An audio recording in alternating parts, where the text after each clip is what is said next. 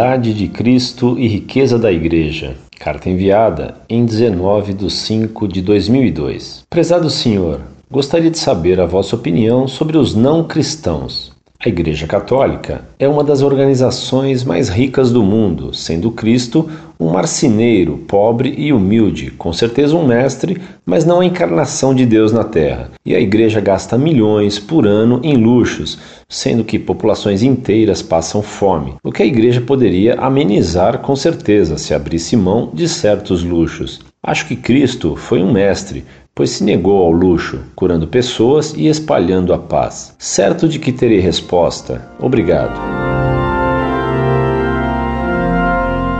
Prezado, salve Maria. Respondo com prazer a seu e-mail procurando atender a sua solicitação. Você tem uma ideia de Jesus Cristo que não corresponde ao que ele foi e quis que fôssemos. Você lembra que ele foi um marceneiro pobre e humilde. Cristo foi um mestre, pois se negou ao luxo, curando pessoas e espalhando paz mas acrescenta que não foi a encarnação de Deus na Terra. Essa última asserção sua é a primeira que quero contestar e provar que está errada. Nosso Senhor foi sim a encarnação de Deus. Ele é o Verbo de Deus feito homem. Certamente você não meditou bem no que disse, nem considerou o que conta o Evangelho. Cristo ressuscitava os mortos, ressuscitou ele mesmo, curava os cegos, expulsava os demônios, mandava nos ventos e nas tempestades e perdoava os pecados, coisas que só Deus pode fazer.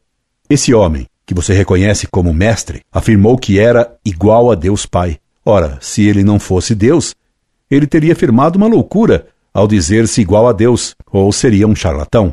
Como então você o considera um mestre? Se ele de fato fez tantos milagres e foi um mestre perfeito, quando ele se afirmou Deus, ele não mentiu. Logo, era Deus encarnado. Gostaria de lhe sugerir que lesse a demonstração de São Tomás sobre o Verbo de Deus, no qual o doutor de Aquino prova que o Filho de Deus, o Verbo, se encarnou em Cristo. Este tinha duas naturezas, divina e humana, mas uma só pessoa, a do Filho.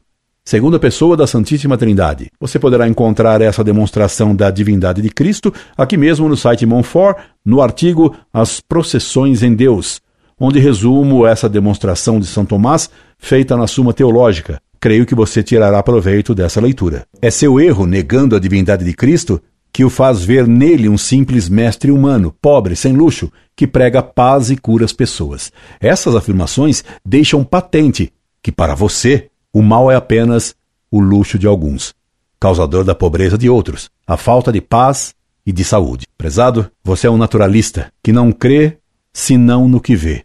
E o pior é que você não vê muito longe. E vê mal. E vê pouco. Muito pouco. Desconfio até que você é cego para o que está acima da concretude dos tijolos. Por isso lê mal. Você diz que Cristo espalhou a paz. Cristo disse exatamente o oposto e preveniu contra o erro que você afirma, pois disse: Não julgueis que vim trazer a paz à terra, não vim trazer a paz, mas a espada, porque vim separar o filho de seu pai, a filha de sua mãe, e a nora de sua sogra. Mateus capítulo 10, versículo 34. Então, meu caro, que paz trouxe Cristo? Certamente ele afirmou também que trouxe a paz, mas não a paz do mundo. Deixo-vos a paz, dou-vos a minha paz.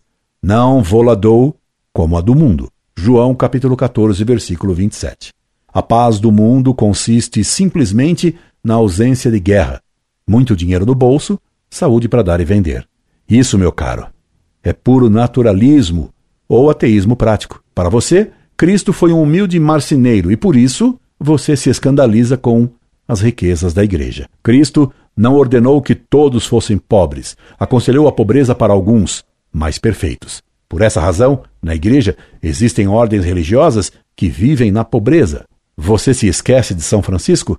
Já vejo você me perguntar: e o Papa? E as riquezas do Vaticano? Que quereria você? Que o Vaticano vendesse a Pietà Michelangelo para um museu? Repito, você se preocupa só com a matéria e não leva em conta que se deve a Deus honra e glória. No Antigo Testamento, Deus exigia que o sangue dos bodes sacrificados no templo fosse recolhido em vasos de ouro. Se o sangue dos bodes, ofertados a Deus, devia ser recolhido em vasos muito ricos, em que vasos se deve recolher o sangue de Cristo na missa? Esse argumento irrefutável não é meu, é do Abade Suger, apontado como um dos inventores da maravilha que é o estilo gótico, com que a Igreja enriqueceu o mundo. Porque a Igreja enriquece o mundo e os povos principalmente com a virtude e com a cultura. Foi ela que fundou as universidades para ensinar a verdade, e os hospitais, as santas casas, para os doentes. E tudo gratuitamente na Idade Média. E você esquece que, com suas riquezas, a igreja manteve e mantém tantas obras de caridade, tantos hospitais e escolas, e asilos e orfanatos. É verdade que hoje, desgraçadamente, os padres da teologia da libertação que pensam como você da riqueza do Vaticano acabaram com as obras de caridade que a igreja sempre teve, para substituí-las pelas obras de agitação revolucionária em auxílio do Partido Comunista. Hoje, a preocupação dos teólogos da libertação não é de atender os pobres, mas de querer acabar com a pobreza. O ex-frei Boff escreveu um livreco com o título Pelos Pobres contra a Pobreza. Coitado, ele se esqueceu que Deus disse: a pobreza é péssima no dizer do ímpio. Eclesiastes, capítulo 13, versículo 30. Esses padres que falam contra a riqueza do Vaticano esquecem que a igreja tem que ser rica para honrar a Deus e para cuidar dos pobres, mas convém muitíssimo que os padres sejam pobres e que vivam pobremente. Muitos padres naturalistas que falam contra a riqueza do Vaticano têm TV no quarto, automóvel próprio, telefone celular, aparelho de som, TV a cabo, casa de praia e etc. Eles deviam começar imitando a Cristo pobre, caminhando a pé como Cristo, andar ao modo do Evangelho e não assistir à novela das oito mas rezar mais.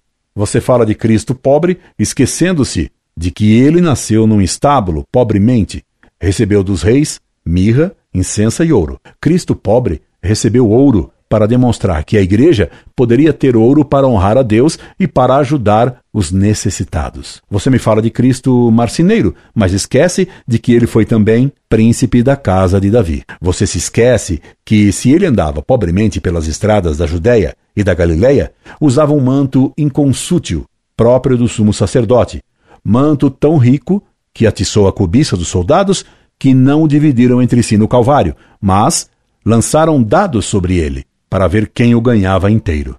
Esse manto sem costura, rico, usado por Cristo, era símbolo da doutrina católica que não tem costura nem remendos. Isso me leva a responder a primeira questão do seu e-mail. Qual a minha opinião sobre os não cristãos? Meu caro, eu não tenho opinião sobre os não cristãos. Só quero ter sobre eles e sobre todos os temas em que a igreja ensina a verdade que ela afirma. Opinião é palpite de intelectual ou expressão de dúvida e jamais certeza de verdade que é dada pela fé. Quem ensinou Cristo sobre os não cristãos? Ensinou que se deveria ensinar-lhes a verdade e batizá-los em nome do Pai e do Filho e do Espírito Santo. Ensinou que quem não crer e não for batizado não entrará no reino dos céus. Ensinou ainda que entre os pagãos poderia ser encontrada por vezes mais fé do que entre os filhos de Israel. Por isso a igreja ensina que fora da igreja não há salvação mas que os pagãos que não puderem conhecer o cristianismo, mas praticarem a lei natural, estes podem salvar-se, porque obedecem à alma da igreja. Mas isto exige abandonar o culto dos ídolos, pois todos os deuses dos pagãos são demônios.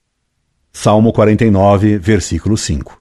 E isto que diz o Salmo 49 não é opinião minha, é a verdade infalível ensinada pelo Espírito Santo nas Escrituras. Esperando ter respondido às suas dúvidas, e rogando a Deus que lhe dê a graça da fé sobrenatural, me despeço, incorde Jesus semper. Orlando Fedeli.